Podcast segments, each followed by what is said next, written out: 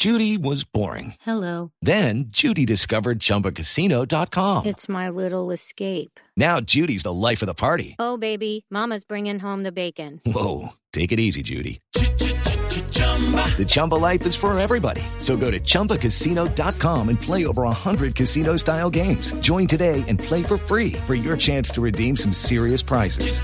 chumba ChumbaCasino.com. No purchase necessary. Void where prohibited by law. 18 plus terms and conditions apply. See website for details. y como lo anunciaba hace algunos eh, segundos, está con nosotros la directora del DPS, el Departamento para la Prosperidad Social, la doctora Cielo Rusinque. Directora Rusinque, bienvenida. Gracias por estar con nosotros aquí en Mañanas Blue. Muy buenas tardes, Camila, a toda la mesa y a la ciudadanía que nos escucha. Un especial saludo. Gracias por la invitación. La llamamos para hablar sobre la noticia de la semana. Claudia, ayer estábamos discutiendo sobre la creación del Ministerio de la Igualdad y había algunas preocupaciones que planteaba, por ejemplo, la senadora Angélica Lozano sobre lo que se aprobó en el Congreso de la República. Exacto, y básicamente tienen que ver con por qué no convertir algo que ya está muy estructurado, que es muy fuerte como el Departamento para la Prosperidad Social, en el Ministerio de la Igualdad, en vez de crear desde cero un ministerio con todas las eh, dificultades que eso puede tener. Y de fondo lo que se planteaba era, digamos, esa eh, falta de afinidad política entre dos facciones del petrismo, eh, las del feminismo, digamos, que, que apoyó a la vicepresidenta Francia Márquez, que sería la eh, ministra de la Igualdad, y un grupo contrario que es el que se está representado por la señora Rusinque en el Departamento de Prosperidad Social. Y entonces ahí, doctora Rusinque, ¿cuál va a ser el, eh, la función del DPS en el marco de ese Ministerio de la Igualdad que aprobó el Congreso de la República? Bueno, Camila, lo primero que quisiera manifestar, aprovechar este espacio, es para manifestar mi, beneplácito y, de hecho, de toda la entidad de prosperidad social con la creación de este Ministerio de la Igualdad, una apuesta de campaña, un compromiso de campaña eh, del presidente Gustavo Petro, que pues también ha dado luz. Eh, aclarar que, digamos, la misionalidad del Ministerio de la Igualdad y del Departamento de Prosperidad Social, pues, digamos, no son, se complementan de manera armónica, no, no implica una sustitución de funciones entre, otro, en- entre uno y otro, una, una y otra dependencia. Eh, digamos que eh, la idea del Ministerio de la Igualdad es que es un ministerio que va a actuar de manera transversal en- con todas las entidades del Estado, que es que no, no, no se escucha. Disculpe. La, no, yo la, la estamos escuchando, doctora Rusinque. Ya. Listo. Eh, y la idea es que, pues, desde Prosperidad Social, digamos, y yo creo que el presidente fue muy claro eh, desde mi posesión, de hecho, en que mal podría haberse traspasado lo que es el Departamento de Prosperidad Social, además, por demás, tal como está, eh, digamos, dentro de una tradición de una política neoliberal, una entidad eh, cuya orientación y, e incluso muchos de los manejos que se hacían y las formas de esa entidad, pues, no compartimos, estamos reestructurándola, reorientándola, rediseñando los programas que aquí se, que aquí se ejecutan, digamos, mal podría pasar tal como está siendo una entidad que, que simboliza de alguna forma lo que es una apuesta neoliberal del Estado, que se convirtiera en Ministerio de la, de la Igualdad, sería un contrasentido. Y hay otra cosa, Camila, que yo creo que no hemos sido claros, y de pronto la senadora que hizo esa manifestación, yo le invitaría a revisar lo que es el derecho comparado y mirar este tipo de ejercicios en otros países donde existe el Ministerio de la Igualdad. Por ejemplo, en, en Europa son más de 20 países los que lo tienen, en América Latina tenemos ejemplos como el caso de Chile, Brasil, y siempre hay un Ministerio de la Igualdad y un organismo que hace las veces o ejecuta la labor que tenemos, digamos, en prosperidad social. Claro. Es un organismo de ejecución. Pero doctora de- Rusinque, sí. ya que usted hace la comparación precisamente con esos otros ministerios de la igualdad que hay en Europa, que hay en América Latina, a diferencia de esos ministerios de la igualdad, como decía por ejemplo ayer la senadora Angélica Lozano en estos micrófonos, pues a este le colgaron de todo como arbolito de Navidad. Escuche usted lo que ella nos dijo ayer. Nuestra preocupación es que quede una entidad frágil, que agrupar la Consejería de Juventud y de Infancia y de Mujeres, que han sido consejerías presidenciales de nula, mínima, mejor mínima, reducida capacidad institucional, pues es difícil cumplir con un mandato tan ambicioso. Al Ministerio de la Igualdad se le colgó de todo, un arbolito de Navidad. Inició como un tema de género de mujeres y con todo el énfasis parecido a lo internacional que nos acaba de explicar la directora de ONU Mujeres. Pero aquí se puso afros, indígena, habitante de calle, personas con discapacidad, pueblo rom, palenquero, de todo. Y entonces ahí es donde no sé si la comparación eh, suya con los otros ministerios de la igualdad eh, que, existen en el mundo, pues al lugar, cuando el nuestro sí es eh, o va a ser muy distinto. No, no va a ser muy distinto en la medida que lo que pretende ese ministerio es superar las brechas existentes entre hombres y mujeres y también, digamos, en todas las diversidades de género. Es un ministerio que tiene como vocación eh, lograr la igualdad, digamos, y sobre todo la protección y la garantía de los derechos de los sectores más vulnerables de la sociedad. Estamos hablando de las minorías étnicas, de las diversidades sexuales, de todos los, digamos, todos los individuos que se encuentren en alguna situación de vulnerabilidad. Es un ministerio que va a operar de manera transversal, que necesariamente tendrá que recibir atribuciones de los diferentes ministerios. Prosperidad social, digamos, eh, está llamada, tal como lo considera el presidente, a fortalecer la labor de los ministerios, a acompañar la misionalidad de ministerios como el de la igualdad desde la ejecución de las políticas públicas. Y yo quisiera además aprovechar para, para hacer una claridad. Eh, me parece muy lamentable que esto gire y se personalice, digamos, lo que es la labor que estamos adelantando. Yo quiero, yo quiero aclarar que con la vicepresidenta tenemos una magnífica relación. Además, es una persona que admiro por su trayectoria, que apoyé desde antes, digamos, de la campaña y que tiene toda la legitimidad política, digamos, para abanderar y para liderar este ministerio y confiamos, digamos, en el gobierno, en la excelente gestión que va a realizar y estamos es en la tarea de trabajar armoniosamente. Aquí no existe ningún tipo de fractura ni división, entre otras cosas, porque tanto la vicepresidenta como yo somos conscientes de que estamos de paso en esas entidades. A mí me corresponde es que la misionalidad de esta entidad se cumpla y a la vicepresidenta lo mismo. Y en ese entendido estamos conscientes de lo que nos, lo que nos el llamado es articularnos y a lograr que los derechos eh, de los sectores más vulnerables sean garantizados. A mí desde la perspectiva de la superación de la pobreza, de desafíos como el hambre, a ella desde la materialización de lo que es la igualdad, que ya de por sí implica, no es un árbol de Navidad, es que precisamente es un ministerio transversal y así ha sido concebido en países como España, como Chile, como Brasil, eh, como, bueno, es que son, son muchos los países, eh, como Francia, y yo los invitaría a revisar, es que siempre en estos países que han tenido ese Ministerio de la Igualdad hay un organismo que equivale a lo que hace el Departamento de Prosperidad Social. La diferencia es que son también ministerio, digamos, no son departamentos administrativos, sino que hay un organismo que también se encarga de llevar a cabo la política social independientemente del Ministerio de la Igualdad, digamos. Entonces es como, es, es una labor de coordinación que no es que no se le estén dando, precisamente yo creo que el compromiso del presidente eh, con, la, con la vicepresidenta desde, desde antes incluso de la, de la primera vuelta, me acuerdo que se dijo que sería la llamada a liderar ese ministerio, se está cumpliendo y es una, y es una promesa además y es un proyecto, es una promesa a la ciudadanía que esperaba ver la materialización de ese ministerio con la, la, estructura correspondiente para que pueda llevar a cabo su misionalidad y allí en nosotros solamente encontramos encontrar un aliado y no solo en Cielo Rusinque, porque esto es, eso trasciende mi paso por esa entidad. Directora. En lo sucesivo, el Ministerio de la Igualdad y el departamento que en ese momento yo lidero con la reestructuración que corresponde estarán llamados a trabajar mancomunadamente como corresponde en un Estado social de derecho, no con rivalidades o cuestiones personales, porque pues eso no, no corresponde al pensamiento, yo creo, de nadie que se considere algo conocedor del Estado o que tenga pues, eh, digamos, un compromiso genuino con sacar adelante las apuestas de un gobierno como, como el que estamos integrando. Directora Rusinque, hay eh, preguntas eh, sobre los costos y sobre todo para la implementación del Sistema Nacional de Cuidado, cómo se implementaría en las regiones. ¿Usted nos puede dar un poco eh, sobre qué tienen ustedes presupuestado, qué tienen de cifras y cómo sería este Sistema Nacional de Cuidado que, digamos, en Bogotá hay algo que ya va en, ese, en esa línea, cómo sería esa implementación?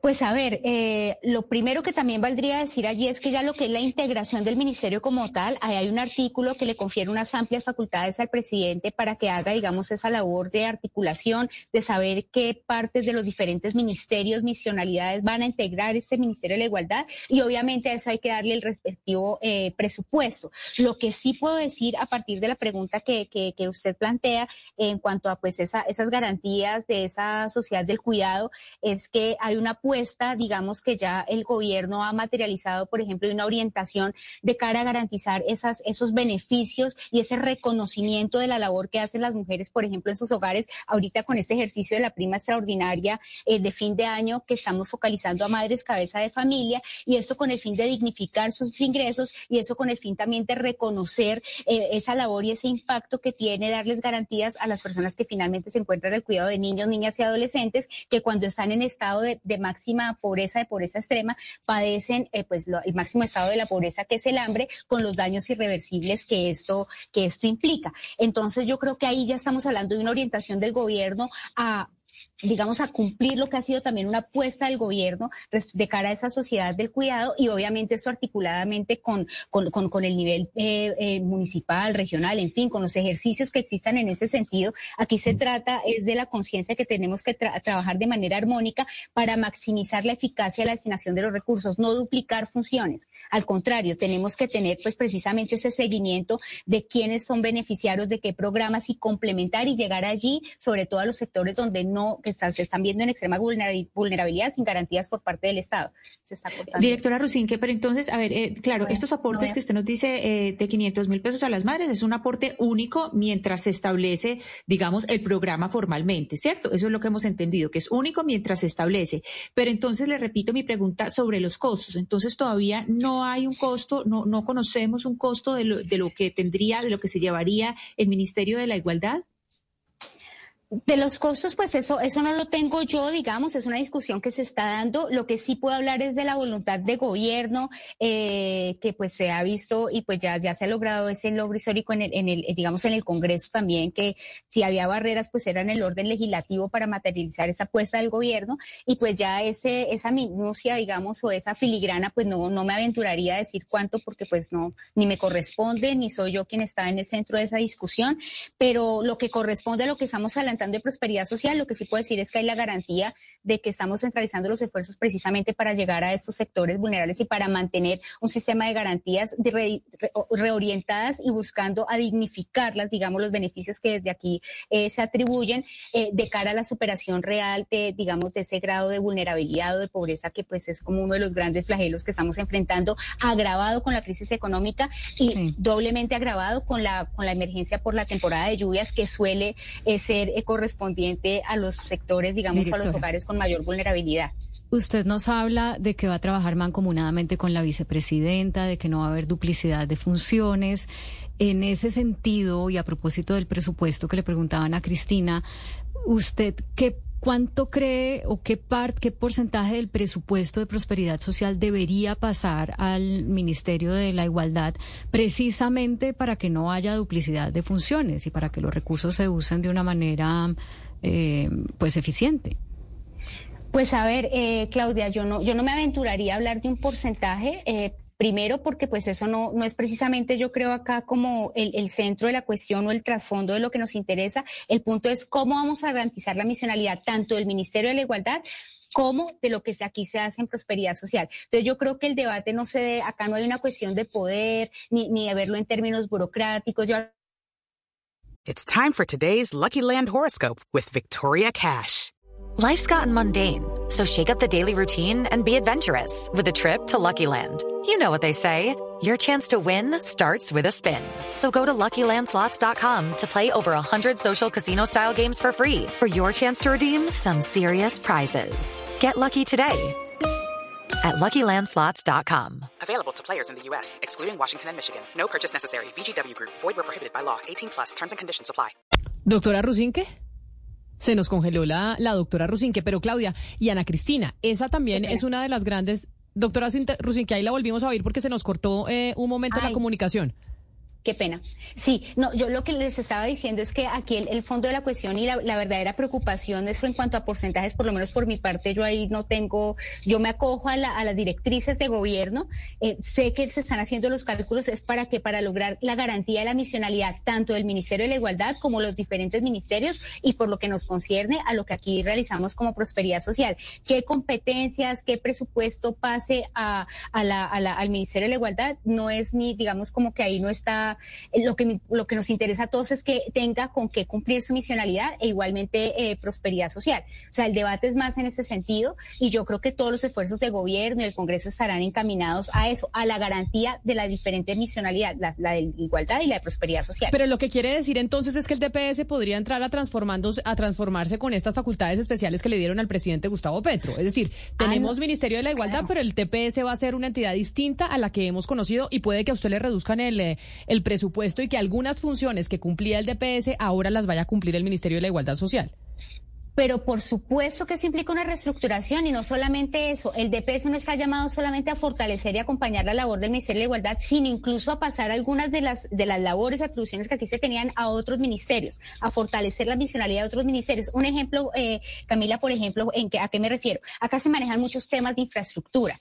Eso tenía una razón de ser que correspondía a la, a la lógica de los gobiernos anteriores. Acá, digamos que acá sí que había un arbolito de Navidad, eso que ustedes dicen del Ministerio de Igualdad, eso también, digamos, de alguna manera sí correspondería a la realidad del Departamento de Prosperidad Social. Entonces aquí obviamente habrá una reestructuración, eh, eso estará sobre todo liderado por el presidente de cara a cumplir los fines del Estado Social de Derecho. Y en ese sentido no es a mí, no es a Cielo Rusinque que le van a reducir nada, es la reestructuración de una entidad que hoy lidero y cuya digamos, la, obligación que me corresponde es garantizar que los fines de esta entidad o los sectores a los que llegamos o la misión que tenemos se siga cumpliendo independientemente de quién vaya a llevar qué Ahora, esta entidad sigue, tiene una misión diferente, pertenece a un sector diferente. Sí. La lógica de la creación donde existen estos ministerios de la igualdad corresponde a que hay una entidad ejecutora siempre como es el DPS que finalmente es un aliado y será un aliado fundamental de la, de la vicepresidenta y no solamente vamos a trabajar a futuro para que lo sepan, estamos trabajando desde el primer día mancomunadamente con Justamente, una relación absolutamente armónica y de absoluto preguntar. entendimiento. Sobre eso le quiero preguntar porque realmente pues es una buena noticia escuchar que usted está trabajando de manera armónica con la vicepresidenta, eh, porque lo que ha trascendido a la, a la opinión pública a raíz, eh, pues digamos, de, de, su defensa de Holman Morris en los casos que tenía eh, de, de, de, acoso. Ella como abogada, porque la doctora Rusín, que por sí. ejemplo fue la, era la abogada de Fabián Sanabria. Además, como eh, abogada de Fabián Sanabria, eh, pues es que había como una ruptura con las feministas o el feminismo que ha apoyado la llegada eh, de Francia Márquez como vicepresidenta. Entonces es muy bueno escuchar yo. que esas diferen diferencias se han zanjado. Y yo ayer nos decía la directora regional de ONU Mujeres que para que el Ministerio de la Igualdad funcione se deben escuchar eh, las voces de los diferentes feminismos que hay en el país. Yo quisiera saber cómo zanjaron esas diferencias, en qué va eso.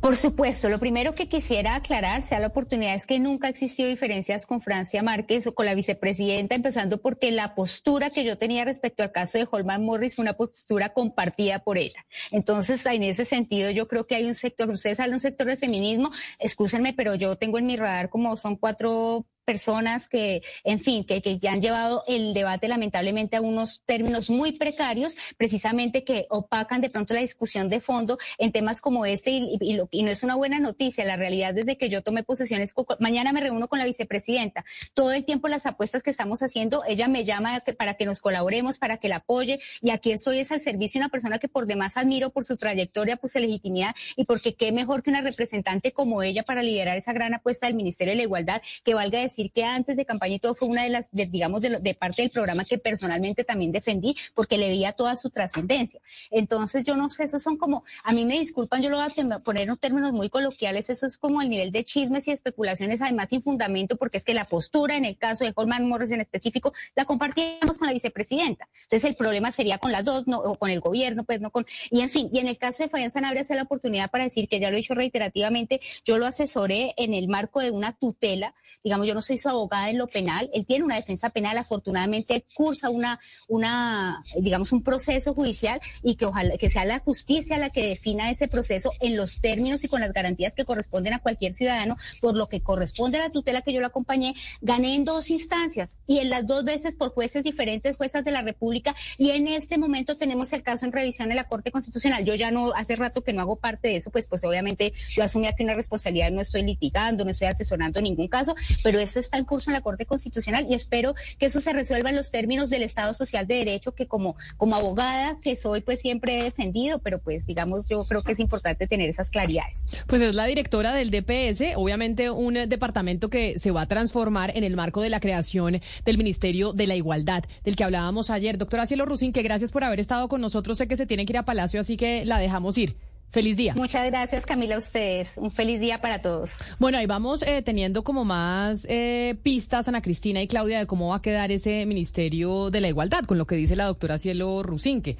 Acá se van a cambiar una cantidad de cosas. Sí, el titular para mí es el Ministerio de la Igualdad implica la transformación del DPS. O sea, eso no puede que, no puede, no se pueden duplicar funciones y creo que el DPS tiene que soltar unas funciones para que el Ministerio de la Igualdad funcione. Ahora, yo pensaría que son muchas, porque es que de verdad los objetivos de ambas entidades son pues muy similares. Bueno, pues vamos a ver entonces qué pasa en los próximos seis meses, que son precisamente el plazo que le dieron al presidente Gustavo Petro para poder hacer esta transformación institucional. Nos vamos, nos vamos eh, porque ya llegan nuestros compañeros de Meridiano Blue que tienen un programa cortito y nos vamos también a hacerle fuerza a Marruecos que se enfrenta contra Francia. Después nos encontramos nosotros nuevamente mañana aquí en Mañanas Blue. Hey guys, it is Ryan. I'm not sure if you know this about me, but I'm a bit of a fun fanatic when I can. I like to work, but I like fun too. It's a thing. And now the truth is out there. I can tell you about my favorite place to have fun. Chumba Casino. They have hundreds of social casino style games to choose from with new games released each week. You can play for free anytime, anywhere.